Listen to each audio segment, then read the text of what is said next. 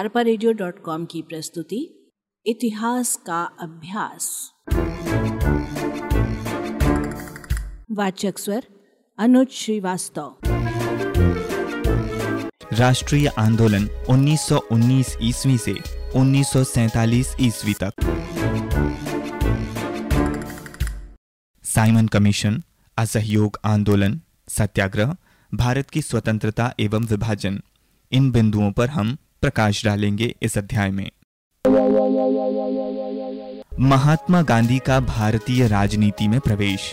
गांधी जी ने 1916 ईस्वी में अहमदाबाद में साबरमती आश्रम की स्थापना की और अपने कार्यक्षेत्र के बारे में निर्णय करने से पहले उन्होंने भारतीय स्थितियों का अध्ययन करने का फैसला किया। 1917 ईस्वी में उन्होंने बिहार के चंपारण ज़िले में नील की खेती करने वालों और 1918 ईस्वी में अहमदाबाद के मिल मजदूरों की ओर से सफल सत्याग्रह किए थे। इस तरह वे जनता के घनिष्ठ संपर्क में आ गए थे। भारत आने के पूर्व उन्होंने दक्षिण अफ्रीका में भारतीयों की ओर से ज़बरदस्त सत्याग्रह चलाया था। 1919 ईस्वी में भारत में रोलेट एक्ट के खिलाफ एक शक्तिशाली जन आंदोलन खड़ा हो गया। इस आंदोलन के दौरान एक नए नेता मोहनदास करमचंद गांधी ने राष्ट्रवादी आंदोलन का नेतृत्व संभाला और भारतीय राष्ट्रवाद का तीसरा और निर्णायक दौर शुरू हो गया। गांधी द्वारा छेड़ा गया संघर्ष राष्ट्रव्यापी एवं सर्वसाधारण का आंदोलन बन गया। अंग्रेज़ी राज्य के सहयोग गांधी। गांधी जी दक्षिण अफ्रीका से भारत लौटे 1915 ईस्वी में। उन दिनों प्रथम विश्व युद्ध छिड़ा हुआ था। यद्यपि गांधी जी में राष्ट्रीयता की भावना कूट कूट कर भरी थी, वे ब्रिटिश सरकार के प्रबल समर्थकों में से थे। उदारवादी नेताओं की तरह प्रारंभ में वे भी अंग्रेज़ों की न्याय प्रियता में विश्वास करते थे। रोलेट एक्ट भारतीयों को ये आशा जागी थी कि प्रथम विश्व युद्ध के उपरांत उन्हें स्वशासन का अधिकार मिल जाएगा। पर युद्ध के बाद उनकी आशाओं पर पानी फिर गया। भारत में उत्पन्न असंतोष एवं क्रांतिकारी अपराधों को दबाने के लिए मार्च 1919 में रोलेट एक्ट पास किया गया। इसके अनुसार सरकार को यह अधिकार मिला कि वो मुकदमा चलाए बिना किसी को भी नजरबंद करके उसके मुकदमे का फैसला कर सकती है। इस कानून ने नागरिक स्वतंत्रता पर प्रतिबंध लगा दिए थे। लोगों ने अपने को अपमानित महसूस किया। महात्मा गांधी द्वारा रोलेट एक्ट का विरोध। रोलेट एक्ट भारतीयों के लिए काला कानून था। भारतीय जनता ने रोलेट एक्ट के विरोध में सर्वत्र प्रदर्शन किए। सारे देश में शांतिपूर्ण हड़तालें हुई, पर सरकार ने जनता के विरोध की ओर जरा भी ध्यान नहीं दिया। उसका दमन चक्र भी तेज़ी से चलने लगा। गांधी ने रोलेट एक्ट का विरोध करने का निश्चय किया और जनता को सलाह दी कि वह सत्य और अहिंसा के आधार पर रोलेट एक्ट का विरोध करें। 30 मार्च को दिल्ली में हड़ताल हुई और विरोध प्रदर्शन हुआ। पुलिस और हड़तालियों में संघर्ष हुआ, जिसमें आठ व्यक्ति मारे गए।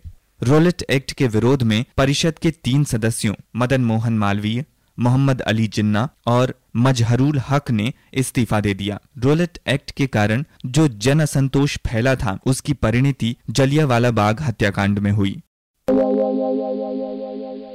जलियावाला बाग हत्याकांड 10 अप्रैल 1919 को पंजाब के डॉक्टर सत्यपाल तथा डॉक्टर सैफुद्दीन किचलू को गिरफ़्तार कर किसी अज्ञात स्थान पर ले जाया गया। ये दोनों कांग्रेस के प्रभावशाली एवं सम्मानित नेता थे। इन दोनों की गिरफ्तारी तथा रोलेट एक्ट का विरोध करने के लिए अमृतसर के जलियावाला बाग में 13 अप्रैल 1919 को एक सभा हो रही थी। इस सभा में हज़ारों व्यक्ति उपस्थित थे। जलियावाला बाग एक छोटा सा बाग है जो तीन ओर से इमारतों से घिरा है। एक छोटी सी गली से ही बाग में आने का रास्ता है। सभा में पूर्णतः शांति थी। इसी समय जनरल डायर अमृतसर का सैनिक कमांडर अपने सैनिकों को साथ लेकर बाग के भीतर आ गया। उसने बाग के एकमात्र प्रवेश द्वार को घेर लिया। फिर उसने बिना कोई चेतावनी दिए सभा में उपस्थित निहत्ती जनता पर गोलियाँ चलवा दी। गोलीबारी लगभग दस मिनट तक होती रही और लगभग 1600 राउंड गोलियाँ चली। बाग से निकलने वाला रास्ता बंद कर दिया गया था, इसलिए कोई भाग नहीं सका। फलतः लगभग एक हज़ार से अधिक व्यक्ति मारे गए और लगभग दो हज़ार घायल हुए। घायल व्यक्तियों की सेवा का कोई प्रबंध नहीं किया गया। उल्टे सारे पंजाब में फौजी कानून, मार्शल लॉ लागू कर दिया गया और जनता पर अनेक जुल्म उठाए गए। पंजाब में हुए अत्याचार की खबर पाते ही सारे देश में खलबली मच गई। डायर द्वारा किए गए नरसंहार से अनेक अंग्रेज़ों तक की आत्मा काँप उठी और उन्होंने इसकी घोर निंदा की। इस नरसंहार के बाद पंजाब में मार्शल लॉ लगाकर आतंक का राज्य कायम किया गया। पंजाब की घटनाओं की खबर फैलते ही जैसे देश भर में हाहाकार मच गया और सारे देशवासी खिलाफत और असहयोग के लिए एकजुट हो गए। खिलाफत आंदोलन। प्रथम विश्व युद्ध में तुर्की जर्मनी के साथ था। जर्मनी की हार के साथ तुर्की की हार हो गई। तुर्की का सुल्तान मुस्लिम संसार का खलीफा माना जाता था। उसके पतन से और तुर्की के खिलाफ किए गए ब्रिटेन और उसके मित्र राष्ट्रों के रवैये से दुनिया भर के जागरूक मुसलमान बेहद नाराज़ थे। भारतीय मुसलमानों ने भी अली भाइयों, शौकत अली और मोहम्मद अली के नेतृत्व में आंदोलन शुरू किया। कांग्रेस ने भी उनका साथ दिया। ये वस्तुतः राष्ट्रवादी आंदोलन का एक अंग बन गया। इस प्रकार खिलाफत के प्रति अन्याय तथा पंजाब में की गई बर्बरता के निराकरण और स्वराज की स्थापना के उद्देश्य से कांग्रेस ने महात्मा गांधी के नेतृत्व में असहयोग आंदोलन शुरू किया। असहयोग आंदोलन। 1921 में गांधी जी के नेतृत्व में असहयोग आंदोलन काफ़ी ज़ोर शोर से शुरू हुआ। पंजाब और तुर्की के साथ हुए अन्यायों का प्रतिकार और स्वराज की प्राप्ति ही असहयोग आंदोलन के उद्देश्य थे। अभी तक राष्ट्रीय आंदोलन का संपर्क ग्रामीण जनता से नहीं था, परंतु महात्मा गांधी के व्यक्तित्व ने देहाती जनता को भी प्रभावित किया। सभी श्रेणियों के लोग आंदोलन में कूद पड़े। ये पहला जन आंदोलन था जो भारत में चला। स्त्रियों ने भी बड़ी संख्या में इसमें भाग लिया। गांधी जी के लिए मूल बात थी अहिंसा का अनुसरण। इस आंदोलन के दौरान देवरिया ज़िले तत्कालीन गोरखपुर, उत्तर प्रदेश के चौरी चौरा गाँव में 5 फरवरी को तीन हज़ार किसानों के निहत्थे जुलूस पर पुलिस ने लाठियाँ और गोलियाँ चलाना शुरू कर दी। क्रुद्ध भीड़ ने चौरी चौरा थाने पर हमला किया और उसे पुलिस वालों सहित जला दिया। इस घटना से गांधी जी बहुत दुखी हुए और इस हिंसक घटना की सूचना मिलते ही गांधी जी ने आंदोलन बंद कर दिया। असहयोग आंदोलन के मुख्य कार्यक्रम थे पहला, सरकारी उपाधियों और वैतनिक पदों का त्याग। दूसरा, सरकारी दरबारों और सरकारी उत्सवों का बहिष्कार। तीसरा, सरकारी स्कूलों और कॉलेज का बहिष्कार। चौथा, सरकारी न्यायालयों का बहिष्कार और पंचायत की स्थापना। पांचवा, विदेशी माल का बहिष्कार और चरखा चलाना। छठवां, राष्ट्रीय विद्यालयों की स्थापना, सातवां, तिलक स्वराज कोष में दान देना इत्यादि। इस प्रकार 1921 में प्रथम जन आंदोलन आरंभ हुआ और हज़ारों की संख्या में वकील विद्यार्थी और सरकारी कर्मचारी इस आंदोलन में कूद पड़े। किंतु सरकार का दमन चक्र भी तेज़ी से चलने लगा। असहयोग आंदोलन को अपार सफलता मिलती रही। देश की शिक्षा संस्थाएँ लगभग बंद सी हो गईं, क्योंकि छात्रों ने उनका त्याग कर दिया था। राष्ट्रीय शिक्षा के लिए नए नए कार्यक्रम की शुरुआत की गई। इस सिलसिले में काशी विद्यापीठ और जामिया मिलिया जैसी संस्थाओं की स्थापना की गई। अनेक लोगों ने सरकारी नौकरियाँ छोड़ दी। विदेशी वस्त्रों की होली जलाने विदेशी वस्त्रों की होली जलाई जाने लगी। सारे देश में हड़ताल का आयोजन किया गया। इस आंदोलन में हिंदू और मुसलमान दोनों ने एक होकर भाग लिया। आंदोलन के समय ही प्रिंस ऑफ़ वेल्स भारत आए। वे 17 नवंबर 1921 को भारत पहुँचे। यहाँ लोगों ने आम हड़तालों एवं प्रदर्शन से उनका स्वागत किया। अनेक स्थानों पर प्रदर्शनकारियों को तितर बितर करने के लिए गोलियाँ चलानी पड़ी। सरकार का दमन चक्र चलता रहा। सरकार ने अपनी पूरी शक्ति से असहयोग आंदोलन को कुचलने का प्रयास किया। कांग्रेस को गैर कानूनी संस्था घोषित कर दिया गया और बड़े पैमाने पर गिरफ्तारियाँ होने लगीं। 1922 के प्रारंभ में लगभग तीस हज़ार लोग जेल में बंद कर दिए गए थे। गांधी जी को छोड़ अन्य सभी छोटे बड़े नेताओं को गिरफ़्तार किया जा चुका था। गांधी जी के लिए मूल बात थी अहिंसा का अनुसरण। इसलिए जब गांधी जी को चौरी चौरा कांड की खबर मिली तो उन्हें बड़ा दुख हुआ। उन्होंने असहयोग आंदोलन को स्थगित करने का निर्णय लिया। 12 फरवरी 1922 को गुजरात के बारदौली में कांग्रेस कार्यकारिणी की बैठक हुई। उसमें आंदोलन वाले उन सभी कार्यों को बंद कर दिया गया, जिनसे कानून तोड़ा जा सकता था और चरखा, राष्ट्रीय स्कूलों की स्थापना और आत्म संयम आदि रचनात्मक कार्य करने का निर्णय लिया गया।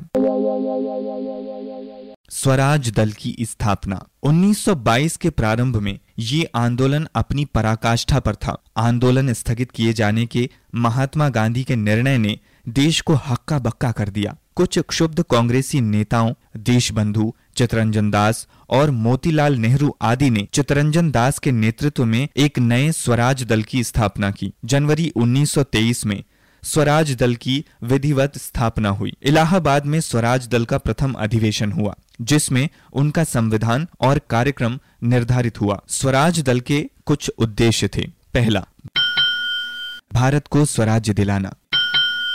दूसरा, उस परिपाटी का अंत करना जो अंग्रेज़ी सत्ता के अधीन भारत में विद्यमान थी। तीसरा, काउंसिल में प्रवेश कर असहयोग का कार्यक्रम बनाना और असहयोग आंदोलन को सफल बनाना। चौथा सरकार की नीति का घोर विरोध करना तथा उनके कार्य में अड़ंगा डालना, जिससे उसके कार्य सुचारू रूप से नहीं चल सके और सरकार नीति में परिवर्तन लाने को विवश हो जाए।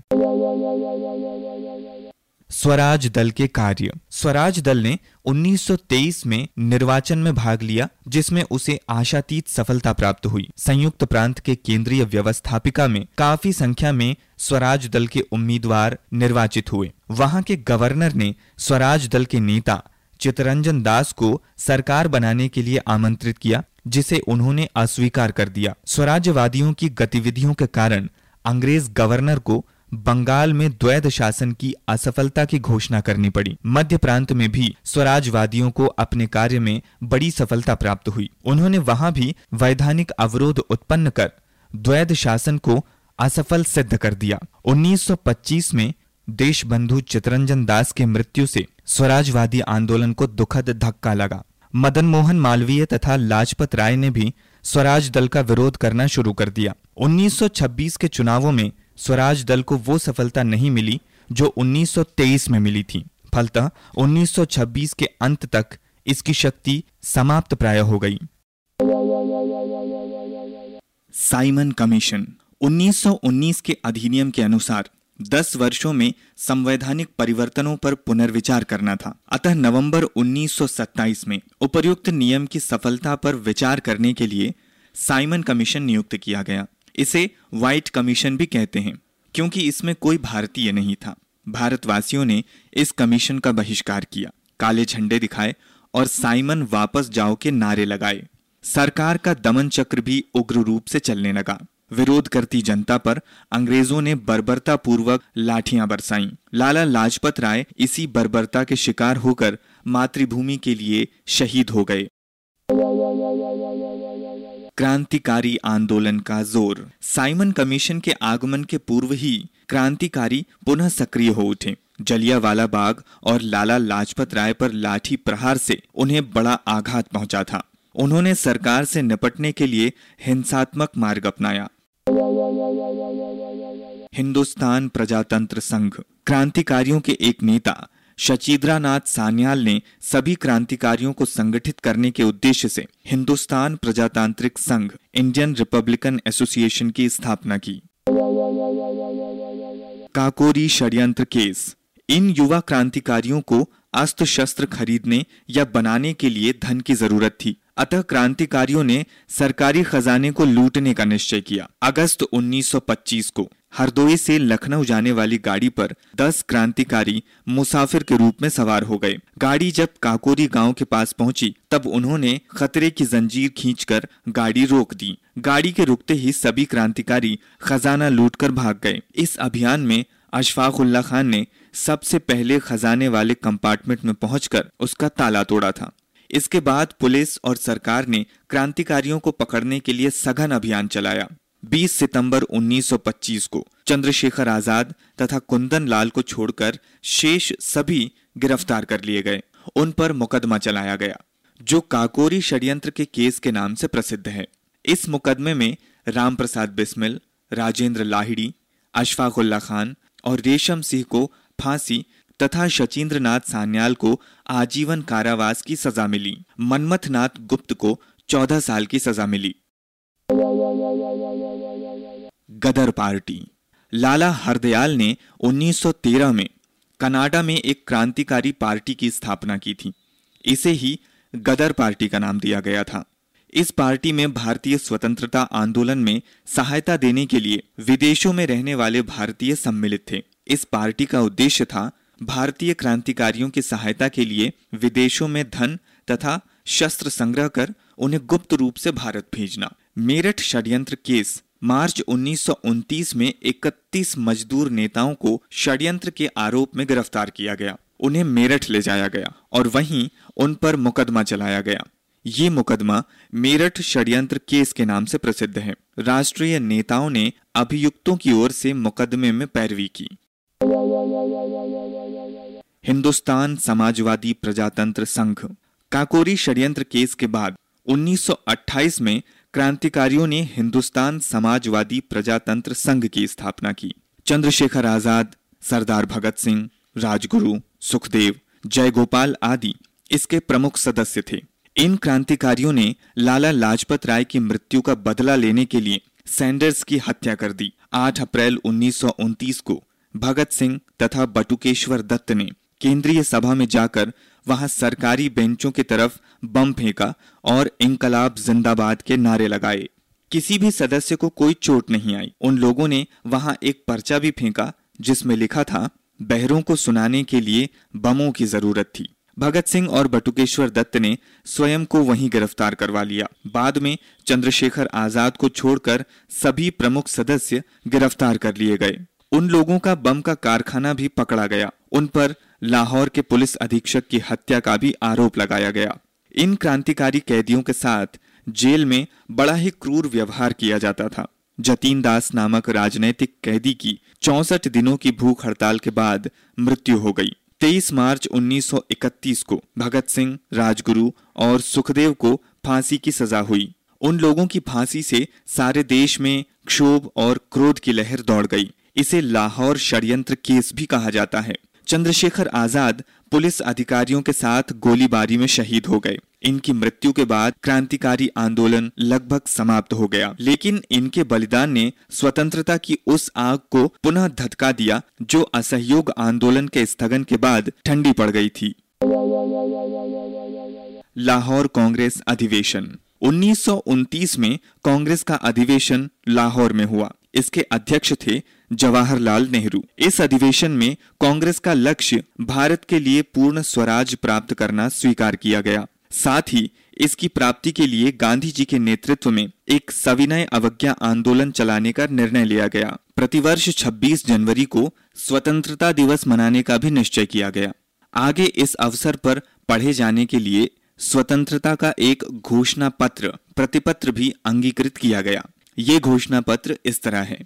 भारत के ब्रिटिश सरकार ने भारत की जनता को स्वाधीनता से वंचित ही नहीं किया है, बल्कि उसका आधार ही जनता का शोषण है और उसने भारत को आर्थिक, राजनीतिक, सांस्कृतिक और आध्यात्मिक दृष्टि से बर्बाद किया है। इसलिए हमारा विश्वास है कि भारत को ब्रिटेन से संबंध विच्छेद करके पूर्ण स्वराज प्राप्त करना चाहिए। जिस शासन व्यवस्था ने हमारे देश में उपयुक्त चार प्रकार की बर्बादी ढाई है, अब आगे उसके अधीन रहना हम मानवता और ईश्वर के प्रति अपराध समझते हैं। परंतु हम समझते हैं कि स्वाधीनता प्राप्त करने के लिए अहिंसात्मक आंदोलन ही सबसे प्रभावशाली ढंग है। इसलिए हम स्वयं को सविनय अवज्ञा आंदोलन के लिए तैयार करेंगे। करों की अदायगी न करना भी इसमें शामिल है। 26 जनवरी 1930 को सारे देश में बड़े धूमधाम से स्वतंत्रता दिवस मनाया गया। इस दिन जगह जगह कांग्रेस का तिरंगा झंडा फहराया गया और लोगों ने स्वतंत्रता की प्रतिज्ञा ली। राष्ट्रीय आंदोलन में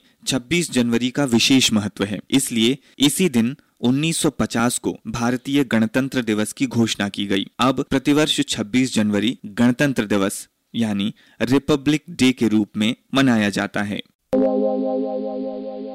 सविनय अवज्ञा आंदोलन, डांडी कूच। सविनय अवज्ञा आंदोलन का आरंभ डांडी यात्रा से शुरू हुआ। 12 मार्च 1930 को गांधी जी नमक कानून तोड़ने के लिए अपने चुने हुए 78 साथियों को लेकर साबरमती आश्रम से डांडी की ओर चल पड़े। 24 दिनों की यात्रा के बाद वे 6 अप्रैल को समुद्र तट पर स्थित डांडी पहुँचे। उसी दिन वहाँ समुद्र के जल से नमक बनाकर उन्होंने नमक कानून भंग किया।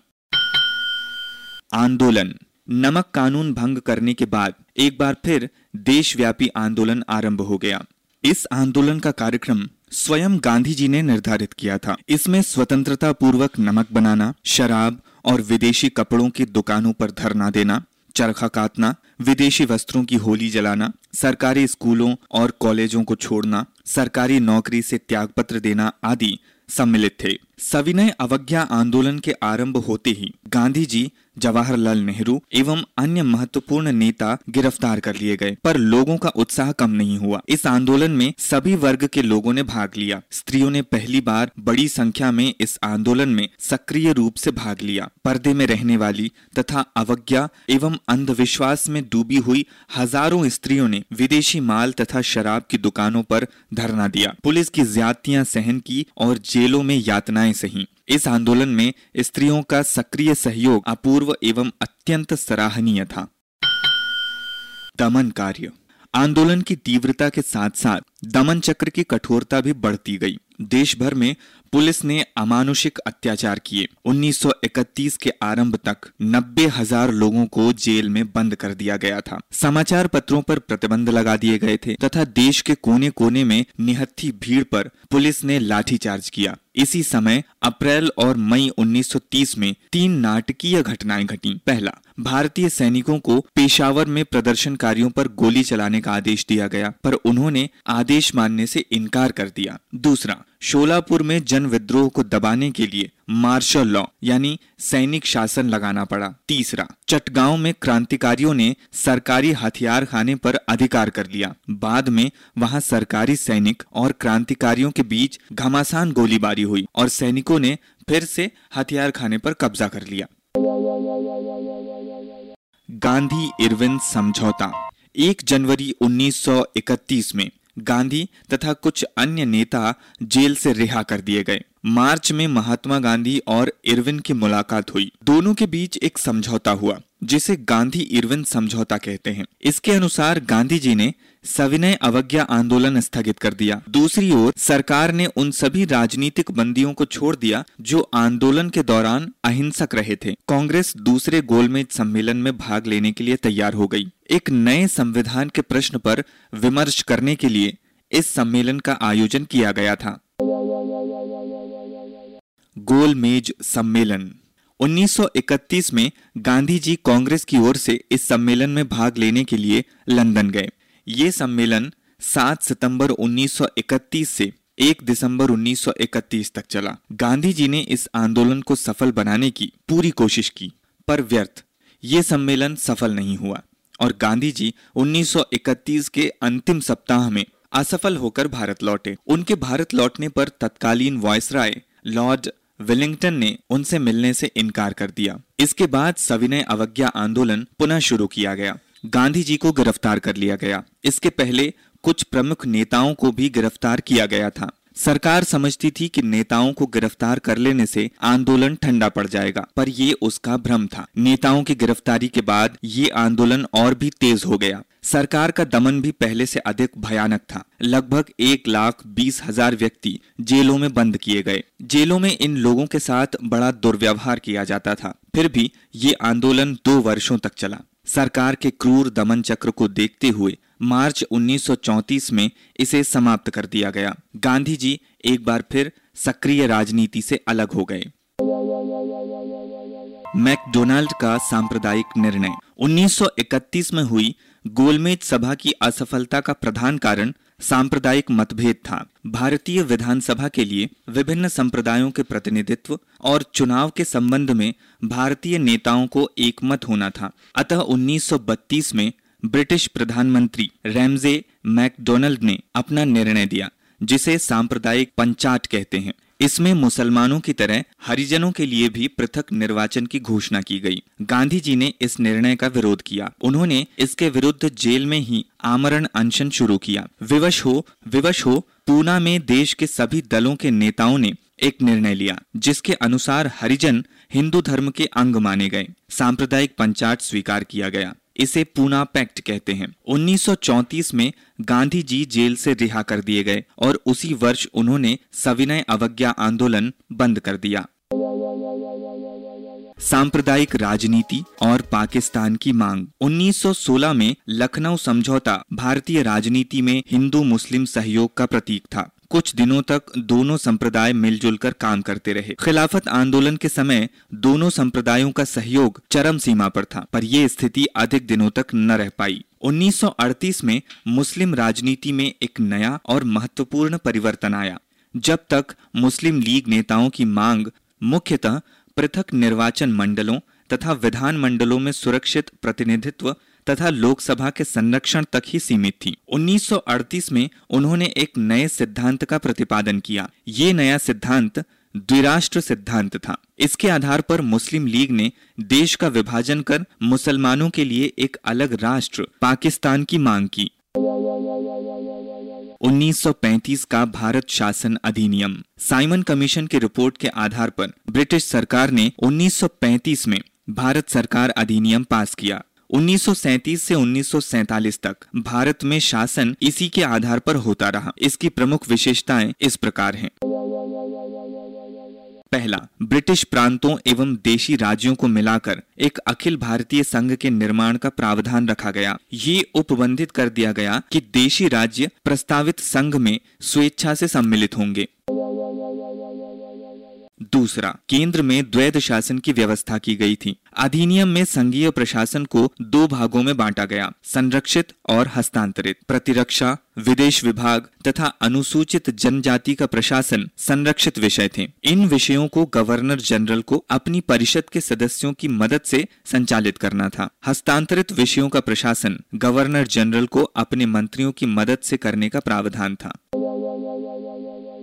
तीसरा, प्रांतों में द्वैध शासन समाप्त कर दिया गया और उन्हें स्वायत्तता प्रदान की गई। अब केंद्रीय सरकार के अधीन कोई प्रांत नहीं रहा। अपितु अपितु वो स्वायत्त राज्य था। प्रांत के शासन का भार गवर्नर पर था। गवर्नर को अपनी मंत्री परिषद की मदद से शासन चलाना था। मंत्री परिषद प्रांतीय विधानमंडल के प्रति उत्तरदायी था। बंगाल, बिहार, संयुक्त प्रांत, बंबई मद्रास आदि बड़े प्रांतों में दो सदनों के विधानमंडल का प्रावधान था और सीमांत प्रांत उड़ीसा आदि छोटे प्रांतों में एक सदन के विधानमंडल का।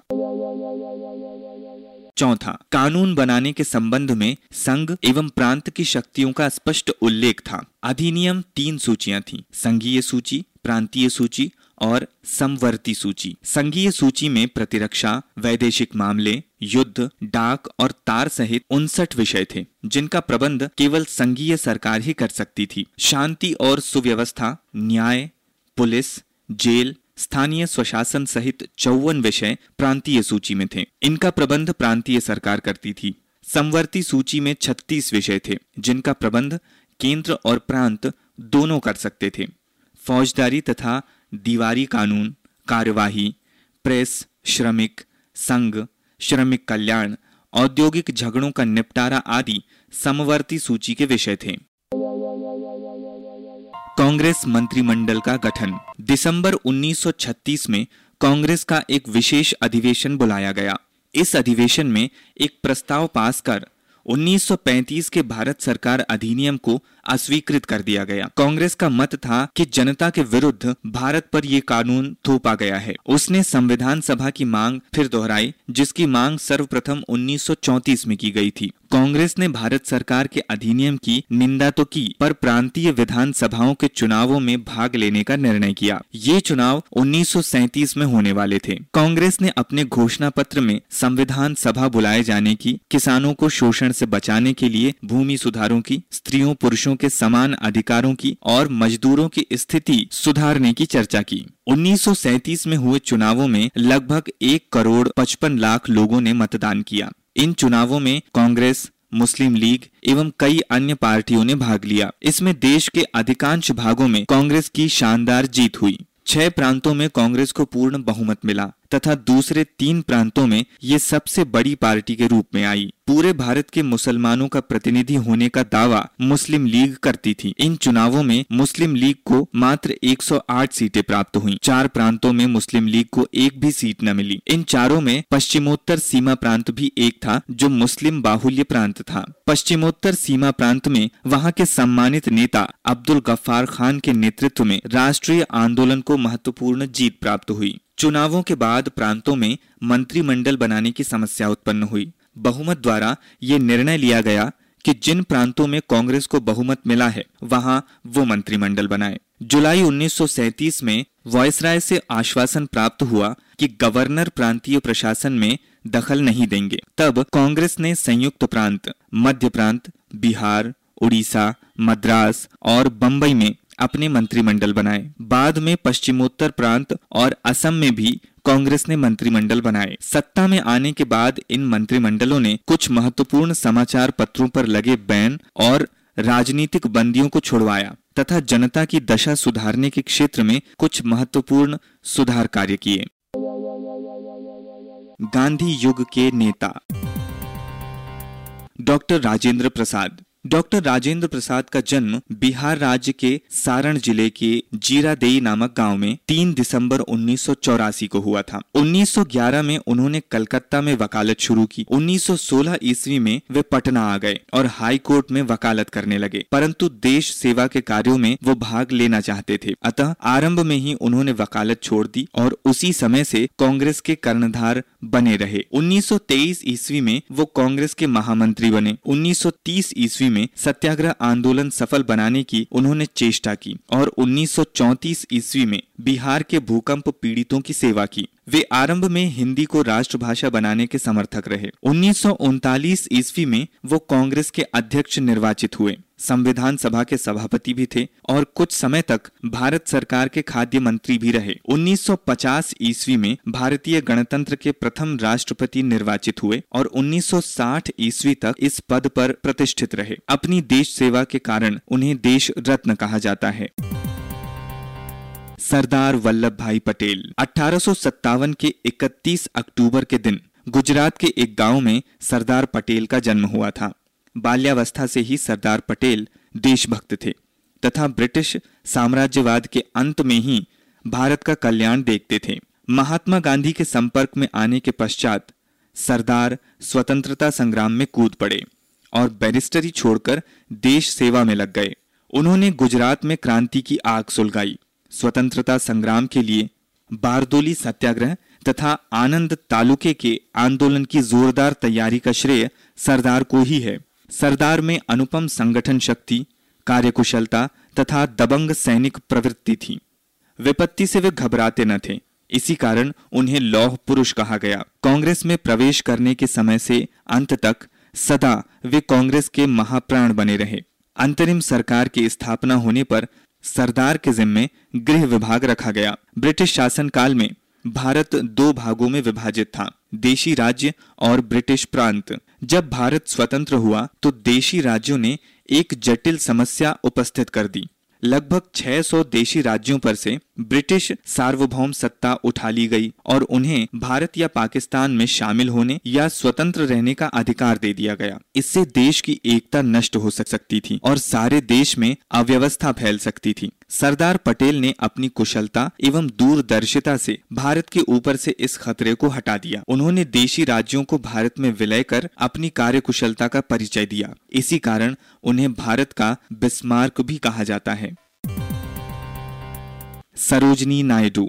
सरोजनी नायडू का जन्म 13 फरवरी 1878 को हैदराबाद में अघोरनाथ चट्टोपाध्याय के घर हुआ था। वे बाल्यावस्था से ही अंग्रेज़ी में कविता किया करती थीं। वे शिक्षा प्राप्त करने के उद्देश्य से इंग्लैंड गईं, जहाँ उनकी प्रतिभा और निखरी। अठारह सौ अठानवे में वो भारत लौटी। 1915 के राष्ट्रीय आंदोलन में कूद पड़ी। 1925 में कानपुर कांग्रेस में वे अध्यक्ष निर्वाचित हुई। उन्होंने 1930 में नमक सत्याग्रह एवं 1942 के आंदोलन में भाग लिया। स्वतंत्रता प्राप्ति के पश्चात वे उत्तर प्रदेश की राज्यपाल नियुक्त हुई। 2 मार्च उन्नीस सौ उनचास को उनकी मृत्यु हो गई। सरोजनी नायडू भारत कोकिला के नाम से विख्यात हैं।